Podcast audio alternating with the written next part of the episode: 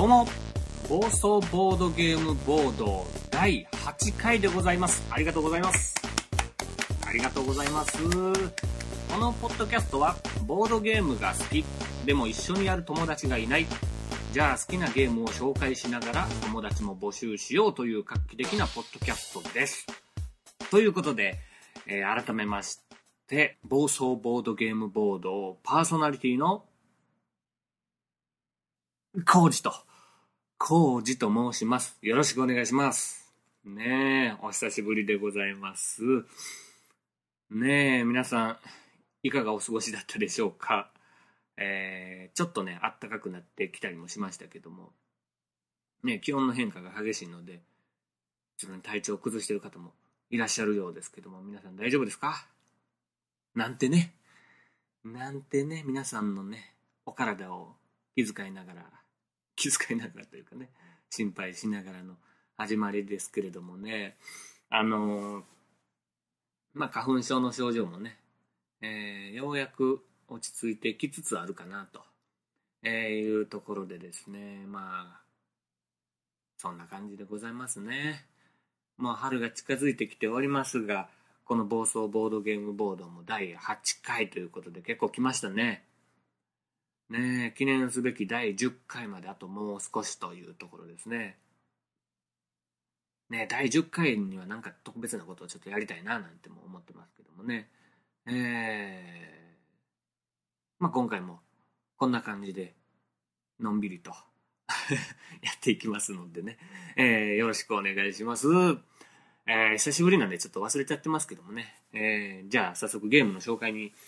行きましょうということでですね、今回ご紹介するゲームの前に、あれなんですよ。改めてね、暴走ボードゲームボード、前のやつも聞いてみますと、暴走ボードゲームボードを言うてる割には、今まで全部カードゲームでしたね。ね、暴走カードゲームボードを今までやってたということが分かりましたんでね。こりゃいかんと。いうことで、ボードゲーム。ボードっつってもね、もともとでっかいボードがあるわけじゃないんですけども、一応有名なボードゲームと、いうことでご紹介したいと思います。今回のゲームは、カルカソンヌです。よいしょ。来ましたね、カルカソンヌ。お待たせしましたという感じでしょうか。もう、超有名なゲームでございますね、カルカソンヌ。僕も大好きですね。ゲームの基礎情報を申し上げますと、まずメーカーは、ハンス・イム・グリュックというドイツのメーカーから出てますね。ドイツゲームですね。幸せのハンスっていう名前、意味なのかな？わかんない。幸せのハンスっていう言葉をどっかで見た気がしますけども、ハンス・イム・グリュックというところですね。で、発売は2000年と。ね。ミレニアム問題ですね、2000年ね。ありましたね。懐かしいな。結局、何にも起こんなかったよね、ミレニアムね。そんな2000年に発表されたゲームということで、作者は、クラウス・ユルゲン・ブレデさん。難しいね。クラウス・ユルゲン・ブレデさん。ユルゲン、かっこいいね。ユルゲン。しかもこのユルゲンの綴りですよ。J、U、小文字の U の上にこのちょんちょん、なんつうんですか、この小文字の U の上に、ちょんちょんですよ。ちょんちょんの下に小文字の U があるから、こう、ニコちゃんマークみたいな、顔みたいなね、ニコリみたいな、スマイル、フェイスですよ。スマイリーフェイスね。ね。ユルゲンさんもこんな顔してるんでしょうかね。知らないけどね。J と U でこう、U って読むね。ユルゲンの U って読む感じ。これドイツっぽくてかっこいいなって思いますね。関係ないけど。ねで、プレイ人数は2人から5人用ということで、結構、幅広く遊べるかなっていうところですね。で、このゲームのすごいところはですね、年間ドイツゲーム大賞審査員がいる由緒正しき賞ですね。それと、ドイツゲーム賞、これはファン投票で選ばれる、賞ですね。ドイツゲーム賞、これを2000年の時に2冠達成ということで、それですごく話題になったゲームということで、このゲームも非常によくできてるなと、何回やっても楽しいし、どんな人とやっても楽しいしっていうゲームなんですけども、僕が取り上げるということはね、テーマの部分のお話をしないといけないと思うんですが、これね、カルカソンの日本語版がもう出てるんですよ。有名なゲームというか、人気のあるゲームはこう日本語版がちゃんと出るんですね。でね、日本語版になるとね、個人的にちょっと嬉しいんですよ。日本語版になってこうね、多くのいろんな人に遊んでもらえるのはね、ボードゲーム好きとして広がるのはすごく嬉しいんですけど、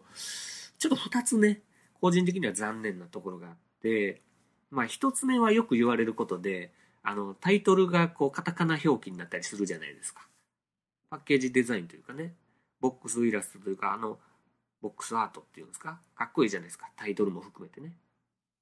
なんですけど、カタカナになった瞬間のこのちょっと間抜けさというかね、感じが個人的にはあるんでね、ちょっと残念だなって思う時もありますね。あともう一つはもう僕ならではというかね、あれなんですけど、説明書を、読むの好きですから、でテーマ説明のところが一番好きでね、いろいろ読むんですけどもね、日本語版になると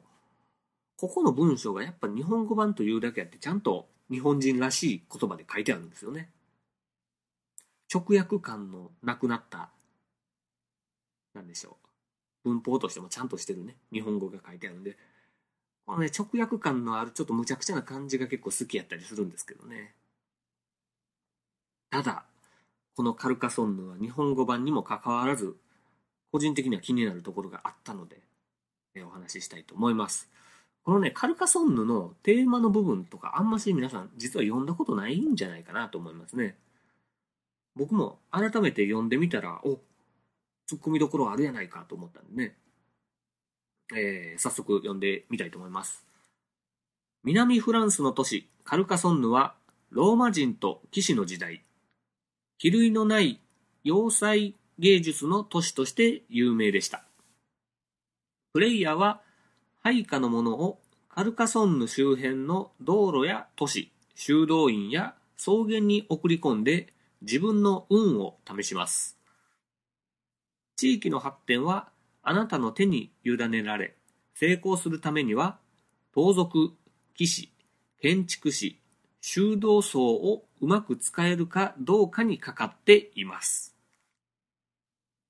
というね、あっさりとしたね。やつが最初にボーンと書いてあるんですね。気になったところが2点、僕はね、ありましたよ。まずはね、自分の運を試しますって言うてたでしょ。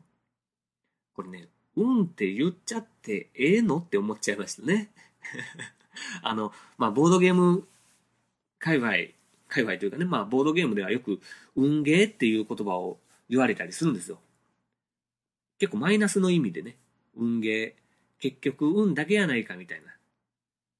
結局運で決まるやないかみたいな感じでね、マイナス的なイメージをで皆さん使われるんですけど、このね、クラウス・ユルゲン・ブレデさんはもう自ら自分の運を試しますって言うてる感じ、かっこいいね。俺からしたらカルカソンヌもこれは運ゲーやっちゅうことやね。クラウス・ユルゲン・ブレでかっこいいよね。このね、こう勇ましさというかね、実際ゲームやってみたら全然運だけじゃないんですよ、これ。世界選手権とかも行われるぐらいガチンコ勝負もできるね。ちゃんと戦略もあったり、カウンティングとかいろいろやったりね、いろんな戦略も立てれるんですけども、作者が言うにはこれは運ゲーだということで、自分の運を試すゲームですね。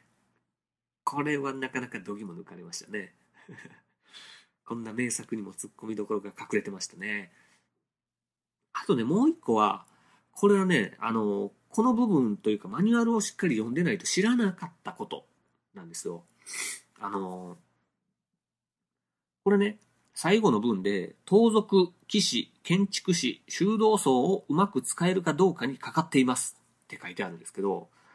カルカソンヌやったことある人、これ聞いてらっしゃる方はほとんどやったことあるんじゃないかなと思うんですけど、こんなんあったっけって感じでしょ。多分ね。で、カルカソンヌは、ルール説明まだしてないんであれですけど、ミープルっていうね、人間型のコマ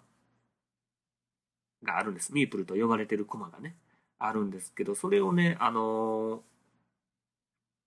修道院とか道とか、草原とかね、都市とかにポンって置いていったりするんですけど、その置く場所によってそのミープルが、騎士だったり盗賊だったり修道僧だったり、置く場所によってこう役割が変わるらしいです。これ知らんかったね。あれ、俺だけ？そんなことない？みんなも知らんかったよね。らしいですよ。知らなかったよね。マニュアルをね、改めて読んでみるとこんな発見もあるということでね。そんなカルカソンヌ。今さっき言いましたけど、このミープル。これはね、結構今後のポッドキャストの中でも品質単語というかね、いろんなゲーム紹介するときにコマの説明のときに結構ミープルっていう話が出てくると思うんで、これも誘導かなあかんなと思ってカルカソンヌ選んだところもあるんですけどね。カルカソンヌのルールの説明をざっくりしときますと、ボードゲームっていう割にはこう、最初からボーンという大きいボードがあるわけではなくて、タイルを、みんながこうペロッとめくってそれをポンと場に出していって、どんどんこうタイルをつなげていって最終的にボードというかね、その地形が広がっていくっていうようなゲームなんです。で、そのタイルって言ってたやつは、3センチのこの正方形ぐらいですかね。で、ペロッとめくると、そこには草原が書かれてたり、道路が書かれてたり、都市っていう、カルカソンヌ地方はこの壁に囲まれた要塞都市として有名な、実際に存在するね、都市なので、そういう壁に囲まれた、都市の一部、壁の一部だけがこう書いてあったりするんですね。あと修道院なんかがあったりとかして、そういうのをこうどんどんタイルをめくっていくごとにどんどんつながっていくんですね。で、その自分がペロッとめくってタイルを、道路とかがこうね、もともと置かれてるのにつながるように置くんですけど、その置いた瞬間にさっき言ってたミープル、自分の担当の色のミープルを、道なら道でそこにミープルをポンと置くと。この道は俺の門みたいな感じで、俺の道ですっていうのを表すためにそこを置くと。いうことで、その道が最終的に、タイルが何枚もめくられて、道がどんどん伸びていって、最終的に、終着点というかね、道がぐるっと一周つながったりとか、そういうのをすると道が完成したってことで、そのミープルが自分の元へ点数を持って帰ってくるっていうような仕組みですね。そういうのを何回もやっていったりとかして、あと草原に置いたミープルはゲームが終わるまで帰ってこないけど、最後に大きな得点持って帰ってくるとかね、いろいろあるんですけど、そういうふうなことをやっていくゲームなんです。で、このカルカソンヌの懐の深いなと思う部分はですね、さっきも言ったようにこうガチンコプレイというかね、本当に対決しようと思えばいろいろ、修道院のタイルがあと何枚あるとかね、あの地形のタイルは4枚、このゲームには4枚あるけど2枚はもう出てるから、あと2枚出てくる可能性があるとか、いろいろ考えながらね、やることもできるし、もっとほのぼのと道をいっぱいつないでいきましょうみたいな感じでね、遊んだりとか、ね、友達のミープル置いてあるポシをね、自分置くとこないからもうその年大きくしてあげようみたいな協力してあげることもできたりとか、逆にその年をね、もうミープル置いてある年のところは普通は入れないんですけど、違うところの年と違うところの年が最終的にこう壁がひっついて一個の年になったりとかすると、まあ乗っ取るみたいなことができるわけですよ。そういうのでね、こう乗っ取り要素とかもあったりとかして、意地悪なプレイもできるし、ほのぼのと、ね、遊ぶこともできるという非常に優秀なカルカソンヌ。あとこのカルカソンヌは iPhone の、まあ、iPod とかね、アプリでも出てまして、それも非常に優秀ですので、たまに遊んだりなんかしますね。で、得点ボードがあるんです。得点ボードは普通に板というかね、A4 サイズぐらいの大きさになってて、すごろくみたいな感じで 1,2,3,4 って振ってあって、得点入ったらその分進めるっていう感じですけど、このボードもいろんなゲームで使えたりするんでね、まあ、なんと優秀なゲームなんでしょうというところですね。まあ、そんな名作カルカソンヌのご紹介でした。これはもし聞いてる方でやったことないっていう方がもしいらっしゃったらもうすぐやってください。これはね。これは知ってた方がいいし、やった方がいいし、面白いですよ。絶対に。そんなカルカソンヌでございました。ね、こんな感じだったっけな。ゲームの紹介って。結構ちゃんと紹介しちゃったの今回。わかんないけどね。もう、あれですね。ゲームマーケット大阪も終わって結構経ちましたけどもね。いろんな他のボードゲームのねポッドキャストでも、ゲームマーケット大阪の話も、してましてですね、僕も聞いてますけども、結構僕のことを話してくれてるところもあったりとかして、嬉しいなと思ってありがとうございますという感じなんですけどね。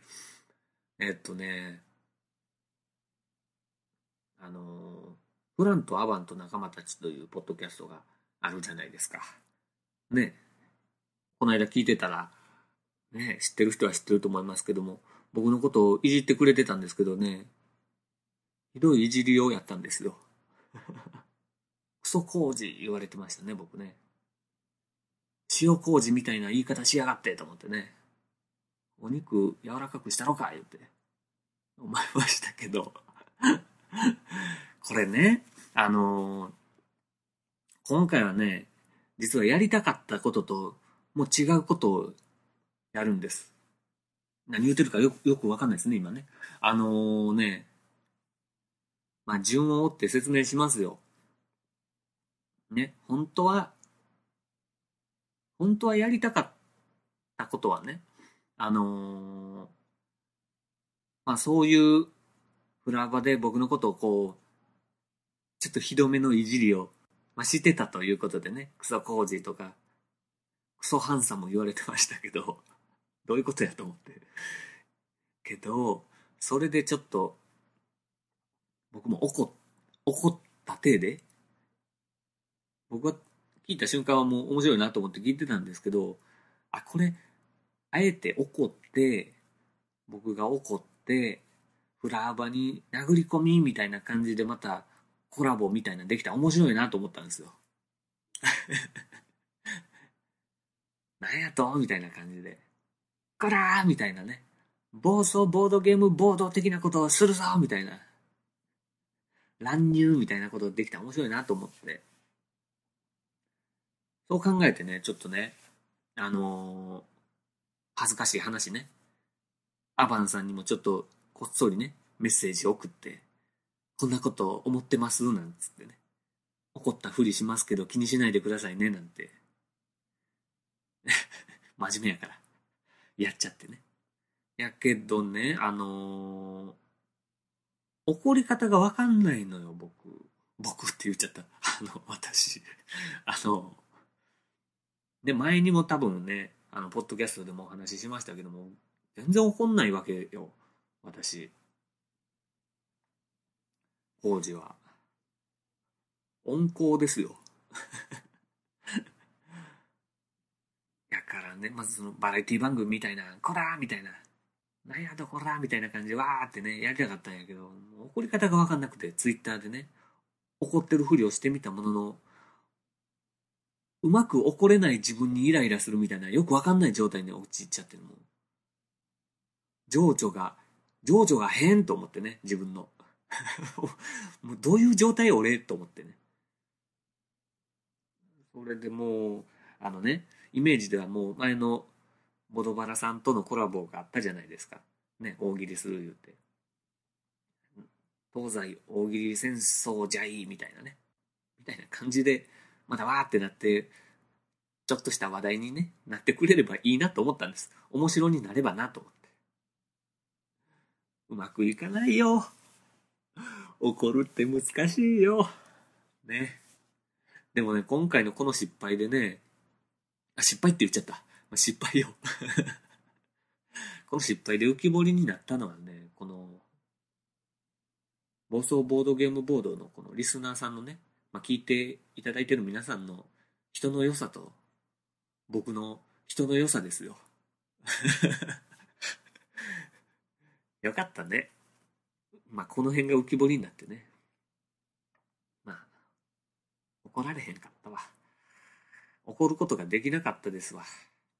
はい、逆にごめんなさいね、アバンさんと長谷川さんいやでもね、コラボはしたいと思ってるんでね、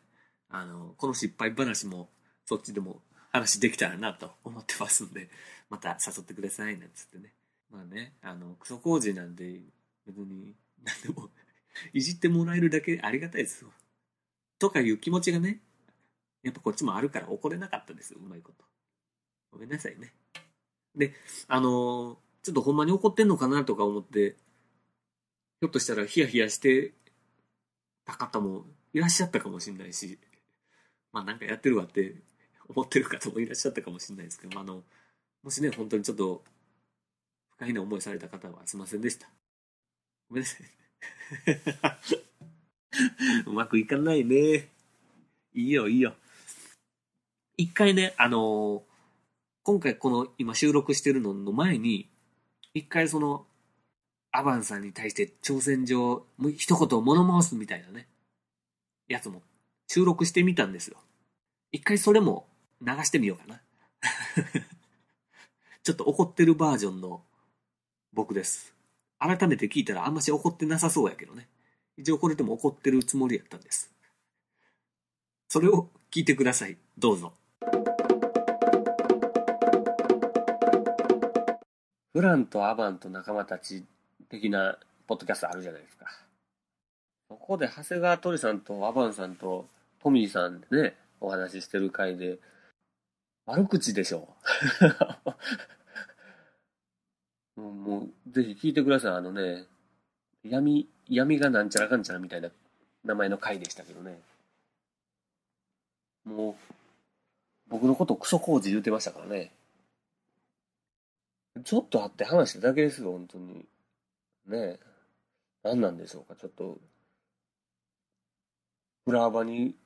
殴り込みに行ったのかなと思ってますよね。ちょっと一回アバンさんとは直接話さないとね、あっことだね。長谷川鳥さんもですよね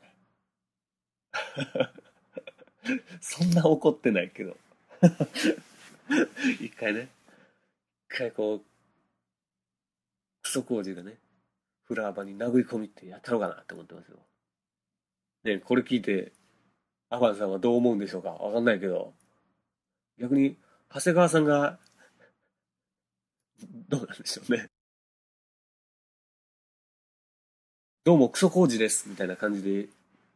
言ってたら、長谷川さんからごめんなさいみたいな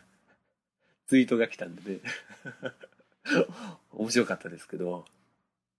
ちょっと一回ね実際話し合ってガツンと言わなあかんなと、キャン言わさなあかんなと思ってますよ。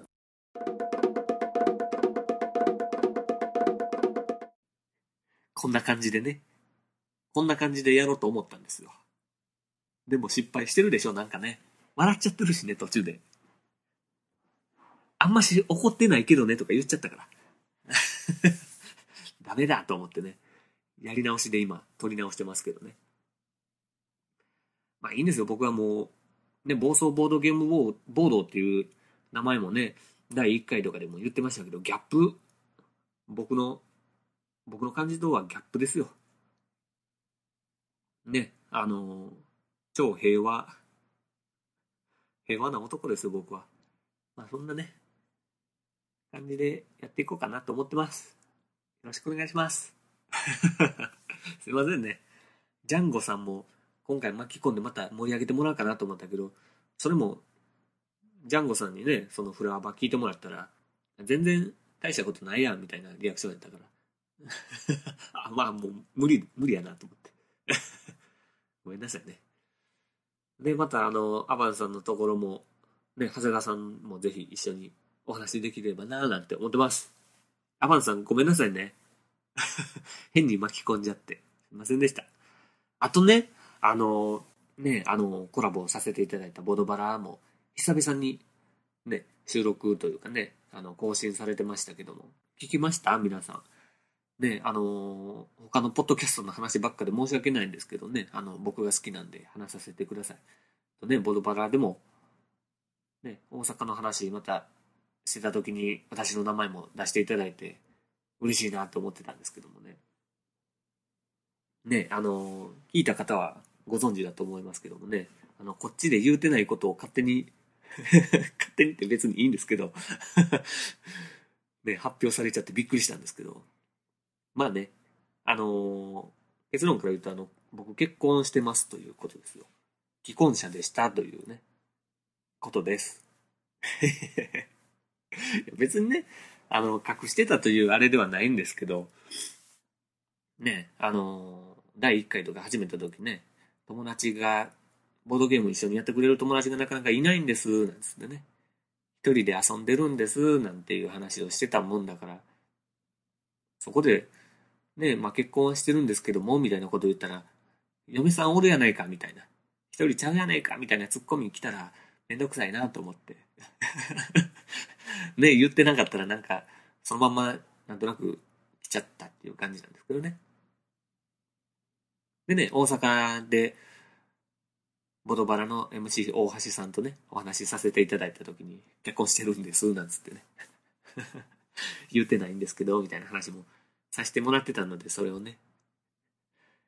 言ってやるぜみたいな感じでね言われちゃってね、面白かったですけどまあね、まあでもね、結婚しててもね、大橋さんも言ってましたけど、やっぱり孤独な夜があるというか、ボードゲームもねなかなかできないわけですよ、嫁さんとね。ボードゲーム研究室でもね、嫁とゲームっていう回もあって、あれも共感することいっぱいありましたけどね。その時も僕もいろいろやってますよっていうのを言いたかったんですけどね、ポッドキャストで言うてへんからどうしようかなってまごまごしちゃってましたけどね。ね、そんな毎日ね余裕があるわけではないですからね、頑張ってルール説明してたらね、やっぱ眠たくなっちゃったみたいな感じになるじゃない嫁さんもねそんな暇じゃないから、で、あ、ごめんもうちょっとだけやから辛抱してみたいな感じでね、頑張ってルール説明してたら、もう眠たい時にいろいろ覚えるの大変じゃないですかね逆の立場になったら分かるしね、それもね、なんかもうそうなっちゃったらもうね、あ、ごめんね、また今度頼むわって言ってもう寝てもらいますよ最近はね。昔はそれで喧嘩なんかになりましたけど、最近はもうねそういう状態になっちゃったらもう寝てくださいって言って寝てもらってね、そしたらまた僕の一人のねソロゲームの始まりですよ。嫁さんに説明してるから2人分のねこう用意はしてるから、一人二役しながらね、右手より左手の方が強かったななんつってねやってるわけですよ寂しいまあそんなこんなんで、あ、そうで今回ねお話ししたかったのはね、神戸二人用ゲーム会っていうのをこの間やってきましたよっていう話をねちょろっとしようかなと思ってね、ポッドキャストのボードゲームポッドキャストのねハイパーリスナーの佐藤さんと2人用のゲームをやる、2人でやる、神戸でというね2人用のゲームをひたすらするっていうやつをねこの間やってきましたよ佐藤さんのねツイッターのアカウントをフォローされてる方はもうねレポートみたいな感じのね書いてくれてたのでね佐藤さんがそれ見てる方はご存知かもしれないですけどもね、こっちもちょっとやったゲームをご紹介しようかなって、思いまして、でね佐藤さんが持ってきてくれたゲームで最初にやったのがバトルフォーヒル218っていうゲームですね。僕これ全然知らなかったんですけど、まあもちろん2人用でカードゲームなんですけどね、相手の陣地を奪うというかね相手の基地を占領すると勝ちみたいな感じの、戦争のゲームですね。軍隊の、まあ、各ユニットのカードがあってそれをこううまいことどう配置するかみたいな、どう配置して相手にどう攻撃を仕掛けるかみたいな感じのね、ゲームで結構サクッと終われるゲームで、しかもなんかねちょっと、囲碁将棋チックなというか、まあ将棋チックななんかね、そういう要素もあったりとかしてね、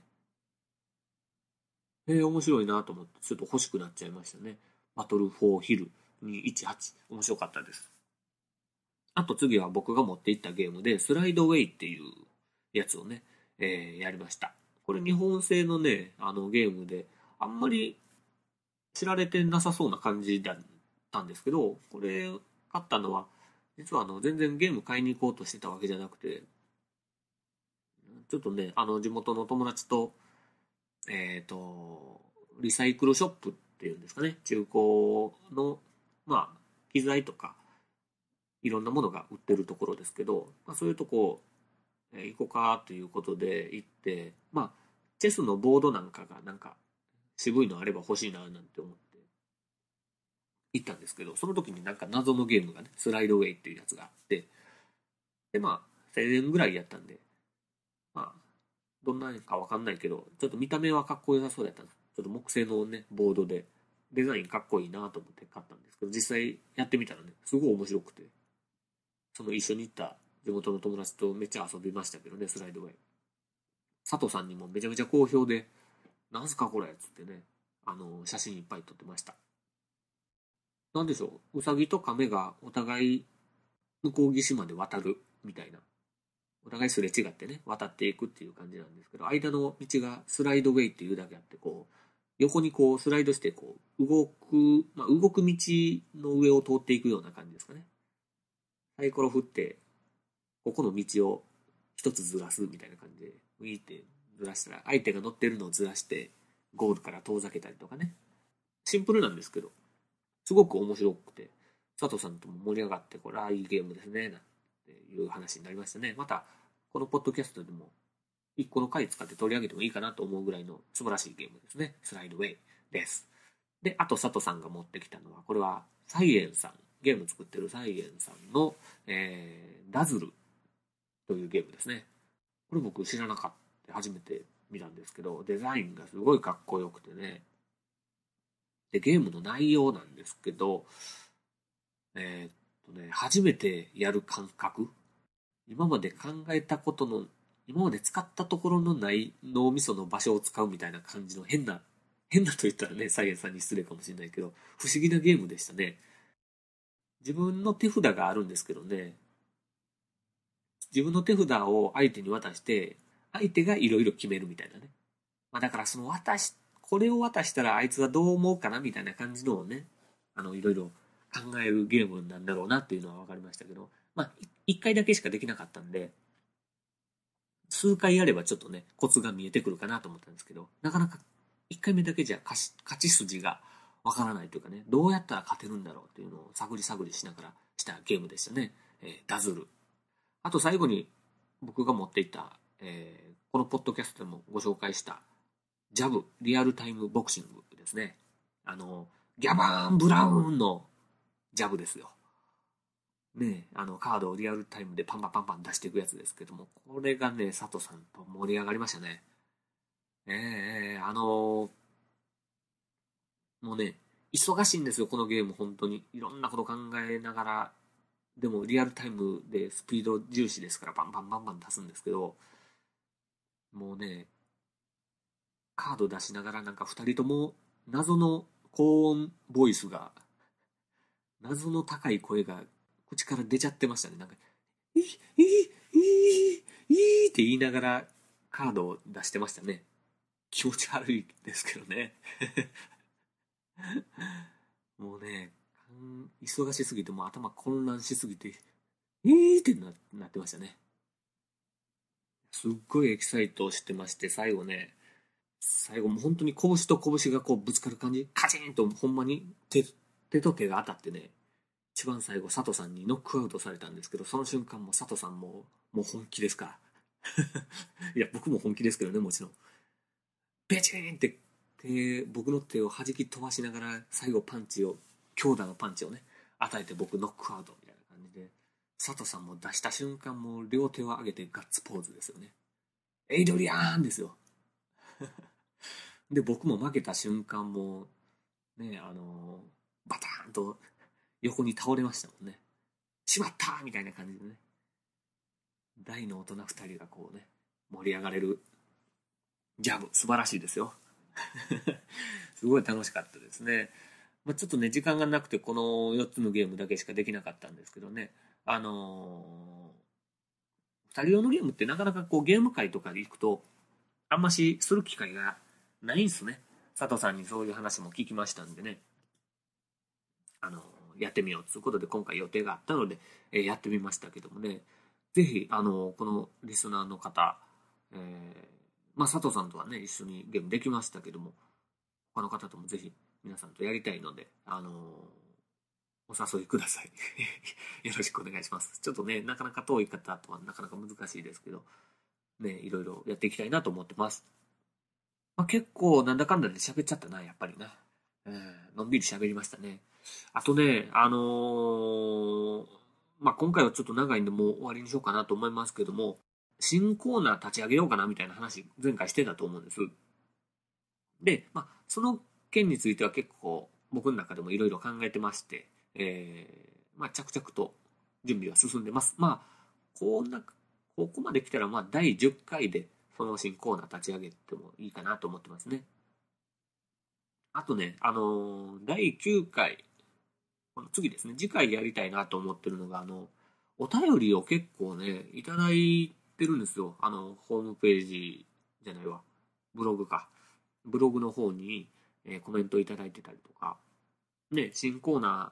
ーなんか面白い案があったら教えてくださいなんて言ってたら、そういう案もね出してくれてたので、そういうのもご紹介せなあかんなと思いつつ、あんましお便り紹介っていうのをこのポッドキャストでしてなかったので、やりたいなと思ってますんで、お便り出したのに全然言うてくれへんやないかっていう方はごめんなさい、もう少々お待ちくださいということで、そんな感じで思ってますので、第10回に向けてね、いろいろやっていきたいなと思ってます。あとゲストねずっと一人でやってるしね、佐藤さんの声は入ってましたけど、ゲストもねまた呼びたいですね。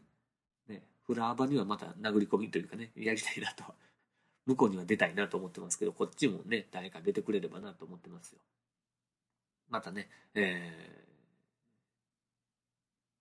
そのゲスト会も近々あるかもしれませんので、ぜひご期待くださいということで、告知を最後にしておきましょうかね。この暴走ボードゲームボードは、ブログで配信しております。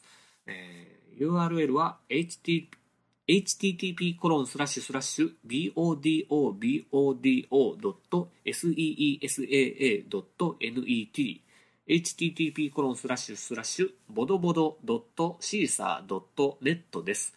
また、このポッドキャストは iTunes ストアでも、配信しております。そちらで購読をしていただけますと、最新回が出るとすぐにダウンロード、できますということです。また、星いくつとか、まあ、5つにしましょうよ、ね、まあ、評価つけれるようになってますので、あとレビューとかも書けますんでね、もしお暇な方いらっしゃいましたら書いていただけると非常に僕が喜びますということですね。あと公式ツイッターアカウント、設けてますので、ツイッターアカウント名は@BOARDGAME BOUDOU ボードゲームボードウです。ぜひフォローしていただきたいと思います。いろいろつぶやいております。あと、Facebook の方でも、公式ページを、作ってますので、そちらもぜひ Facebook されている方は、いいねを押していただければと思います。Facebook の方では、ドイツに行った時に買ってきたゲームの写真なんかも載っけてますので、それもぜひ見ていただけたらなと思います。告知ってこんな感じでしたっけねえ。ということで、ベラベラとお話ししましたけども、第9回、第10回と、いうことで、第10回が目前ですね。ちょっとね、間空いちゃったんで、もうちょっと間詰めてね、週1ぐらいではやっていければなとは思ってますけど、なかなかね、今後もね、もうね、僕はもう平和に、無理はしないようにね。このポッドキャストはなかなかあれね、落ち着かないね。ずっといろんなことやろうとして失敗してるというかね、ゆらゆらしてますけど、その不安定さも楽しんでいただければなと思いますので、愛されポッドキャストになっていけばなと思います。ということで、暴走ボードゲームボード第8回、今回はカルカソンヌ、そして、神戸2人用ゲーム会をやってきましたよという回でございました。また第9回近々収録したいと思いますので、ぜひご期待ください。それでは今回も最後までお付き合いいただきありがとうございます。ということで、暴走ボードゲームボード第8回は以上でございます。ありがとうございます。それではさようなら。